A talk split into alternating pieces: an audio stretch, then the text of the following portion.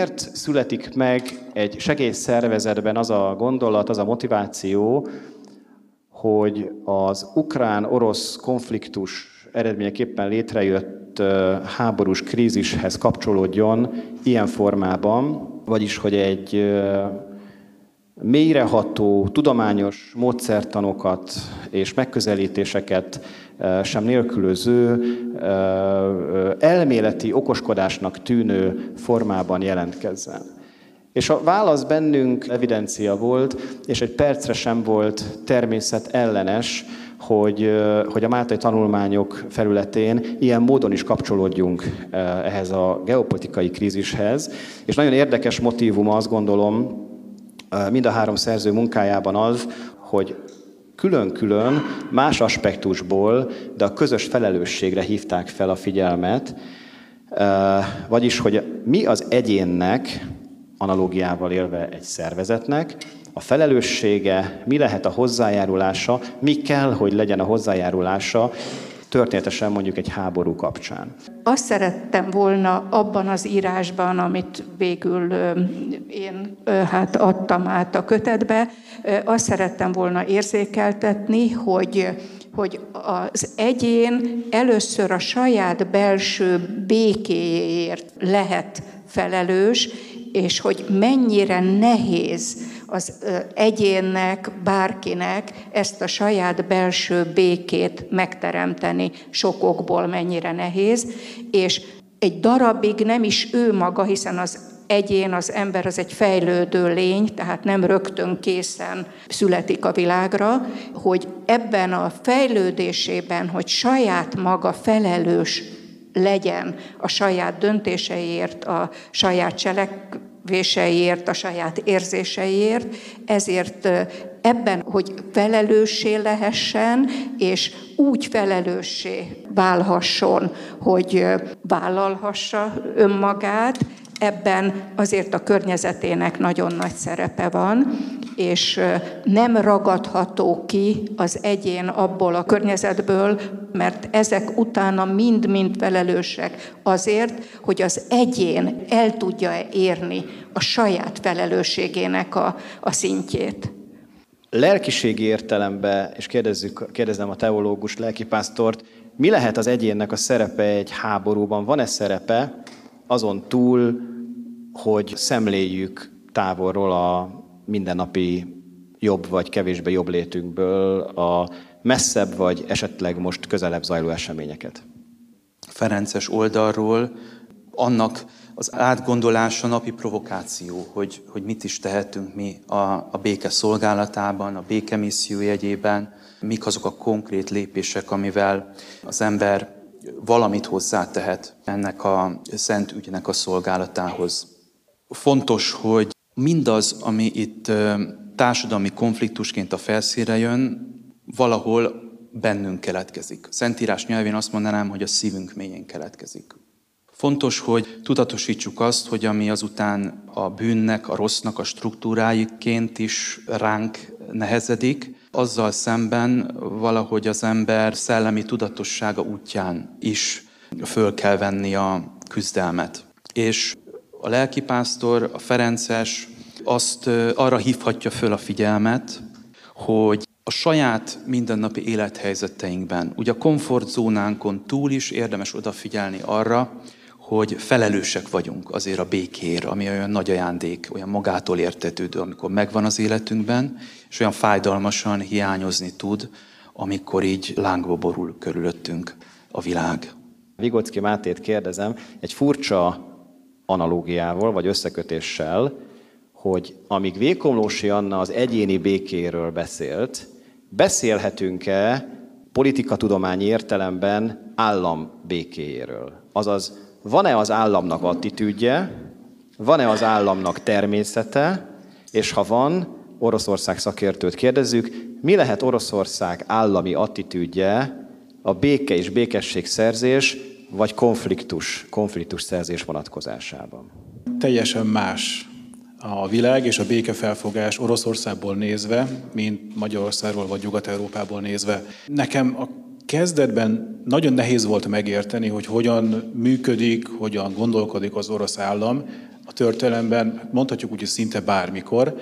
Hát van az orosz államnak egy, egy olyan működési elve, amit én úgy fogalmaznék meg, hogy stratégiáját tekintve az orosz állam az mindig defenzívában van, legalábbis ők így tekintenek rá, viszont taktikáját tekintve mindig offenzívában van. Oroszország mindig úgy tekint a világra, hogy ez egy veszélyes hely, ebben az oroszoknak, az orosz államnak, az orosz államot alkotó számtalan népnek meg kell védenie önmagát, hogyha kell, akkor úgy, hogy támadunk. És ebben van egy ilyen küldetéstudat, vagy valami misszió a világban, valószínűleg ez a kereszténység egyik sajátos értelmezése, hogy azért, hogy megvédjék az orosz ortodoxiát, megvédjék az orosz államot, ami ugye megvédi az orosz ortodoxiát is, sőt, ma azt is lehet hallani az orosz állami vezetőktől, hogy a világbékét és a világ stabilitást garantálni tudják, szükség van a háborúra, egészen pontosan most Ukrajnában. Az egyénnek olyan értelemben van felelőssége egy ilyen háborús helyzetben, hogy mi azt gondolhatnánk, hogy mi nem vagyunk ennek a háborúnak a részei, viszont én úgy gondolom, hogy bizonyos szempontból minden egyén ennek a része ennek a háborúnak, ugyanis ha más, hogy nem, akkor a híradások során követi a háborút, kialakít erről egy véleményt. Most egy olyan mértékű háború folyik Európában, amelyhez hasonló második világháború óta nem történt. És most kialakítunk magunkban egy olyan véleményt erről a háborúról, amire 40-50-60 év múlva is vissza kell tudnunk tekinteni, és úgy gondolom, hogy ezt a háborút úgy érdemes az egyén szinten is figyelni, követni, hogy azt az embernek, a, vagy az egyénnek a lelkiismerete majd 40-50-60 évek később is ugyanúgy el tudja viselni. Hogyha hiszünk Vékomlósi Annának, és elfogadjuk az orosz attitűdöt, hogyan lehet mégis akkor egyfajta évszázadok óta fennálló békétlenséget, belső népi, néplélek békétlenséget egyensúlyi állapotnak tekinteni.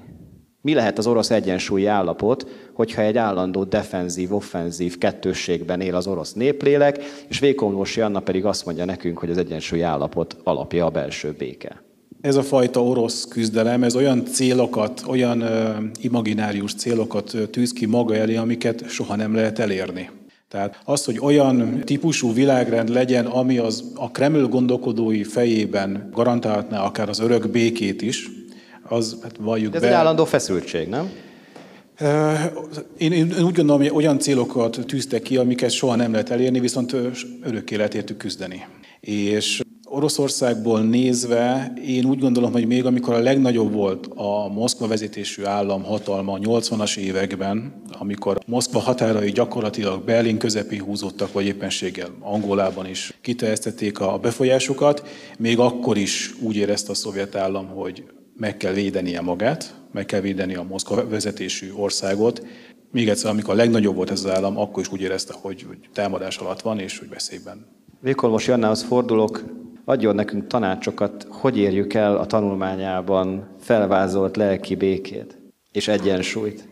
Mi is az, amit én az egyén jólétében, tehát jólét, optimális jólétnek nevezi ezt a pszichológiai szakirodalom, tehát két ellel jól lét, és nem a jólét állapotáról beszélünk, hanem hogy rendben vagyok pszichésen, és én ezt egy egyensúlyi állapotként határoztam meg, de egy dinamikus egyensúlyi állapotként. Tehát soha nem vagyunk teljes nyugalmi állapotban. Az orosz állam a maga működése terén is nyilván soha nincs tökéletes egyensúlyi állapotban, viszont próbálja valahogy lavírozgatva ezt az egyensúlyt megteremteni. Most viszont valami kikezdte ezt a biztonságos egyensúlyi állapotot vagy zónát.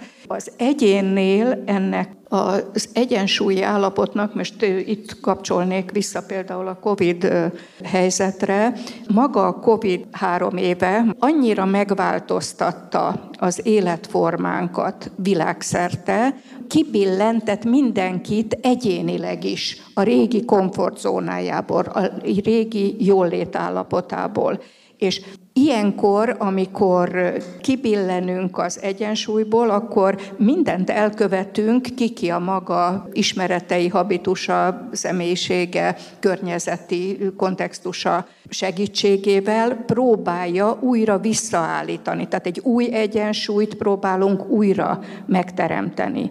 És többeknek ez sikerült, többek között azért, mert például megvolt a saját én ereje ehhez, a saját képességei ehhez, megvolt a támogató környezete ehhez, megvolt az esetleges intézményi gondoskodás ahhoz, hogy ez az egyensúly visszaállhasson. Ez az én hitvallásom, tehát a konfliktus kezelése nem vezethet odáig, hogy meg akarom semmisíteni a másikat. Tehát a háború az én pszichológusi nézőpontomból teljesen elfogadhatatlan. Tehát az, amikor, amikor életet veszek el, rombolok, ezt nekem semmi nem teszi elfogadhatóvá, és hát sajnos pszichológusként azt kell mondjam, hogy olyan destruktív hatása van a háborút megélt személyekre, hát ugye nagyon közel van még a délszláv háború, ami 91-től 2001-ig tartó 10 év alatt, hát olyan pusztítást végzett az érintett lakosság pszichés állapotában, birtokunkban vannak már olyan kutatási adatok, hogy minden szempontból vizsgálták azokat, akik érintettek voltak, tehát olyan szinten traumatizálódott, sérült emberek vannak, akiknek majd a jó ég tudja, hogy hány év vagy évtized szükséges ahhoz generációról generációra tovább víve, hogy újra egy egészséges, jóléti egyensúlyt meg tudjanak teremteni. Azt írja Vagyinszki Ágoston, azt is Szent Ferenc és Thomas Mertonról szóló vigília tanulmányában, hogy a békesség szerzés vonatkozásában a keresztény társadalmi cselekvés két szélsőség között keres irányt. Egyrészt óva inthetjük egymást a békét romboló háborús konfliktusokkal szembeni közönytől és közömbösségtől, tehát mint egyik szélsőség. Idézőjelbe teszi a szerző a békemisszió puszta elspiritualizálásától, Másrészt veszélyesnek tarthatjuk a politikai játszmákban való teljes feloldódást, még a radikális pacifizmust is. Kérdésem az, folytatva ezt a gondolkodást, ha ismerjük a két szélsőséget, mi lehet a szélsőségek közötti egyéb út, amire ráléphetünk? Egy nagyszőlősi misszió vezetőjével, Magyar Gergelyel folytatott tegnap előtti beszélgetésre szeretnék visszautalni. Azt kérdeztem tőle, hogy, hogy mi az, amiben ők többet vagy másképp tudnak tenni hogy mégis mi módon érzékelhető náluk a háború a mindennapokban. És erre az volt a válasz, hogy ugye a szétszakított családoknak a valósága, akár úgy, hogy nyugatra menekült a családfő, a család egyik másik tagja, miközben a közintézmények, a, a boltok hasonlóan működnek, mint ahogy korábban is működni szoktak, mindennaposak a légiriadók, és a felnőttek ezt tudják a maga helyén kezelni, de a gyerekeket például minden esetben óvóhelyre kell vinni. Nyilvánvalóan ott van a hozzánk fordulókban az a, az a feszültség, ami ebből a háborús konfliktusból fakad. És végső soron az a válasz a kérdésemre, hogy úgy hirtelen ők se tudnak többet tenni a helyzetnek a megoldása érdekében, mint amit mi itt Budapesten, amikor gondolkodunk erről. Legfontosabb, hogy valahogy a, a hirtelen ítélkezésre való hajlamunkat kell visszafogni. Föl kell fedezni a közös pontokat, a közös alapot egy-egy konfliktusos helyzetben, hogy egyáltalán remény legyen a rendezésre. És Szent Ferencnek itt van az a kulcsszava, hogy ő testvérnek nevezi a másikat. Az ellenségét is testvérnek nevezi. Miért vagyunk testvérek? Azért, mert egy a mi atyánk a mennyei. Nagyon frappánsan egy francia szerző előálló Leclerc úgy fogalmaz, hogy, hogy Ferenc titka, az ő békemissziójának a titka, abban van, hogy ő fraternizál a világgal.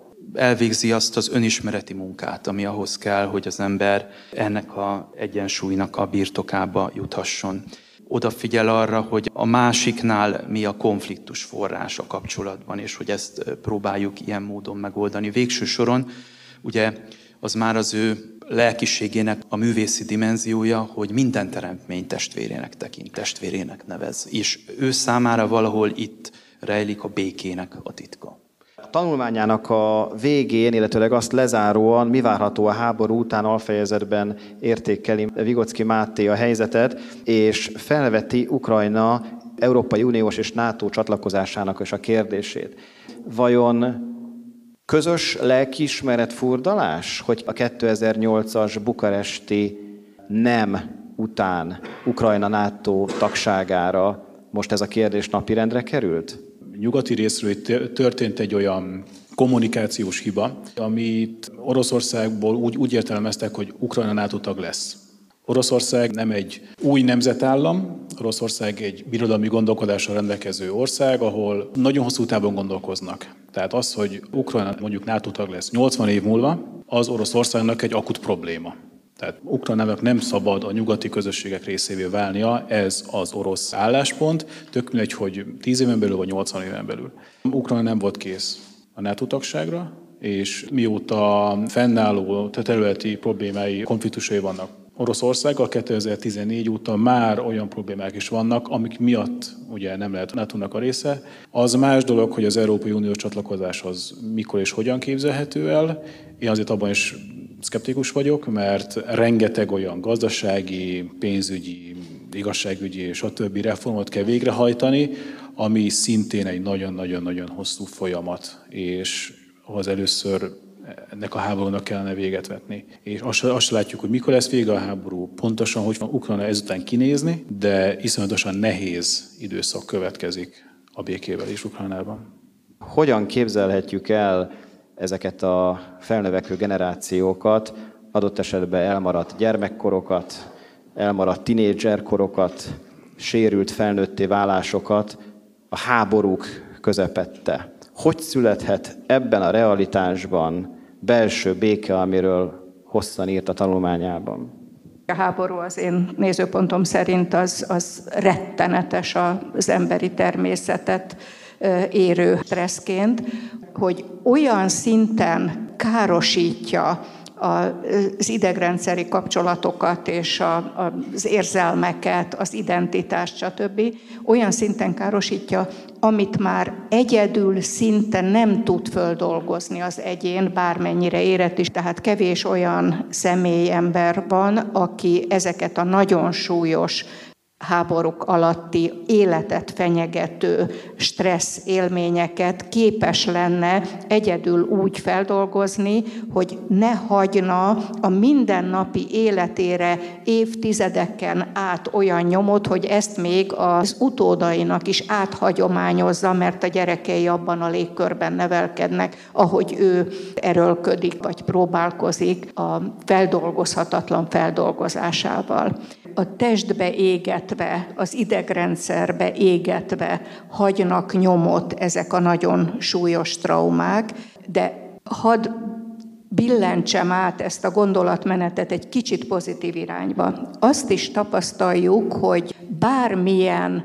erőteljes traumák élnek embereket, még mindig előfordul, hogy olyanok, akik nagyon súlyos csapásokat átéltek az életükben, képesek abból egyedül is valahogy, van erre egy szakszó, ez a reziliensen, a rezilienciát úgy fordíthatnánk, hogy a egy olyan rugalmas, ellenálló képességgel rendelkeznek, hogy túl tudják élni még ezeket a helyzeteket is. Ha van segítség, van segítőkéz, tehát ebben a testvériség értelmében van segítőkéz. Tehát nem mint oda megyek, na én most akkor segítek rajtad, hanem együtt vagyok veled, jelen vagyok, itt vagyok melletted ebben a nagy bajodban. Nem engedi elhalni ezt a bennünk mindannyiunkban meglévő reziliencia potenciált. Tehát megadni azt a lehetőséget azoknak, akik most szenvedők és, és fájdalmakkal teliek, bizonyos szintig traumatizáltak, de megadni nekik azt a lehetőséget, hogy újra a saját kezükbe vegyék a sorsuk irányítását. Ilyen állapotba kerülve mindannyian egy megváltozott tudatállapotban működünk. Ugye amikor a legaktívabbak, a legsikeresebbek, kreatívabbak, stb. vagyunk, akkor egy átlagosan erős tudatállapotban csináljuk végig a dolgainkat, de mikor ilyen kiszolgáltatottak, bántottak, stb. vagyunk, akkor regresszióban vagyunk, alacsonyabb szinten működünk, mint a normális körülmények között. Traumatizáltság nem csak ehhez a PTSD-hez vezethet, hanem még ebből kijöve úgynevezett posztraumás növekedést is leír a szakma, amikor az értékeink megváltoznak, a többi emberhez való viszonyulásunk megváltozik, és pontosan ezek a segítő aktivitások segítenek ahhoz, hogy más értékkel viszonyuljak az embertársaimhoz, attól kezdve, hogy én ezt fölismertem, hogy szörnyűségek történtek velem, de ember tudtam maradni. Vigocki Máté egy szokatlan aspektusból az Oroszországba hurcolt menekültekről ír, az Ukrajnából, Oroszországba elhorcultak száma az ENSZ beslései alapján, mai adat az 2,8 millió fő. 2,8 millió az a minimum. És ez az is sok. A lényeg végül is a jelenség maga. Igen. Szinte ismeretlen a közvélemény egésze számára a menekült kérdésnek ez az aspektusa. A lakosság kitelepítése és a, most jelen esetben az, hogy ki menekült ebben a szituációban, az nagyon nehezen eldönthető, mivel a lakosság többsége nyugatra, nyugat-Ukrajnába vagy nyugat-európába menekült el, én úgy gondolom, hogy az Oroszországban menekülteknek a jó része akaratok ellenére hagyta el az otthonát, főleg azért, mert például Herson városában, ahol most ugye mindenki azt várja, hogy mikor indul meg az ukrán ellenoffenzíva, ott az orosz támadás és a város elfoglalása utáni hetekben ott voltak tüntetések. Tehát kimentek az emberek az utcára, és azt mondták, hogy nekünk itt nem kell orosz uralom. Tehát pár hét után ezek az emberek eltűntek. Erre Oroszországon belül ráépült egy olyan program és egy olyan propaganda, vannak az Ukrajnában elmenekült testvéreink, és nekünk, és nekünk feladatunk, hogy számukra új életet biztosítsunk. Infrastruktúrális problémák vannak Oroszországban, tehát nem tudnak egyszerűen annyi menekült tábort építeni az ukrán határ környékén, ahol ezeket a tömegeket el tudnák szállásolni, ezért amennyire lehet, el is viszik őket, például Vladivostokba is. Vannak balti humanitárius szervezetek, akik pár száz embernek segítettek elhagyni Oroszországot, aminek egyébként az egyik legnehezebb része az az, hogy ezeknek a menekülteknek az összes papírjait elveszik. Oroszországban nem ülsz fel a vonatra, akkor, hogyha nincs nálad paszport, útlevél, nem tudsz semmi sem megcsinálni, ha nincsenek irataid. Tehát úgy nem tud elhagyni még a városodat sem. Tehát meg van nehezítve ezeknek az embereknek a dolga milyen tekintetben Bocsánat, csak a tisztánlátás véget. Evidens lenne azt gondolni, hogy itt tehát politikai elhurcoltakról van szó, de ez a kép ennél összetettebb? A legdrámai szerintem az elhurcolt gyermekeknek a, a helyzete. Meg is könnyíthetik, amennyire tudom, hogy a háborúból elhurcolt hivatalosan árvának tekintetteket Oroszországban örökbe fogadják. Amennyire tudom, az Oroszországban menekülőknek is a 80-90 a nő, tehát nem, nem férfiak, vagy nem fiatal, értelős katonakorú férfiak hagyják el a szülőhelyüket, és emögött egyfajta ilyen etnikai tisztogatást is bőven fel lehet fedezni. Komfortzónából való kilépésről beszéltünk. Miként lehet ezt a megküzdési képességet kifejleszteni, előhívni, megerősíteni, létrehozni? Nincs recept arra, hogy hogyan lehet ehhez a lelki békéhez közelíteni, mert annyi különböző élethelyzet felől, annyi különböző adottságot számba véve kell kinek-kinek megtalálni a saját hivatása, karizmája, adottságai függvényében azt, hogy mit és hogyan tehet hozzá a béke ügyéhez. És valóban, tehát amellett, hogy ez egy közösségi cselekvést igényel, amellett az egyénnek is ott van a, a feladata, hogy a saját lelki békéjéért megküzdjön. Egyszerre tartja a Biblia ajándéknak a békét, de ugyanakkor Jézus maga is beszél a békesség szerzőkről. Akik boldogok, hogyha ennek a békének az ügyében fölvállalják a küzdelmet, az áldozatos belső törekvést. Maga az imádság is egy fontos út ennek a belső békének az előhívásához, és most a közelmúltban az ukrán katolikus püspöki kar fölhívta a hozzátartozó etnikumokat, köztük a magyarságot is arra, hogy péntekenként kenyéren és vízen bőjtölve imádkozzanak a békéért.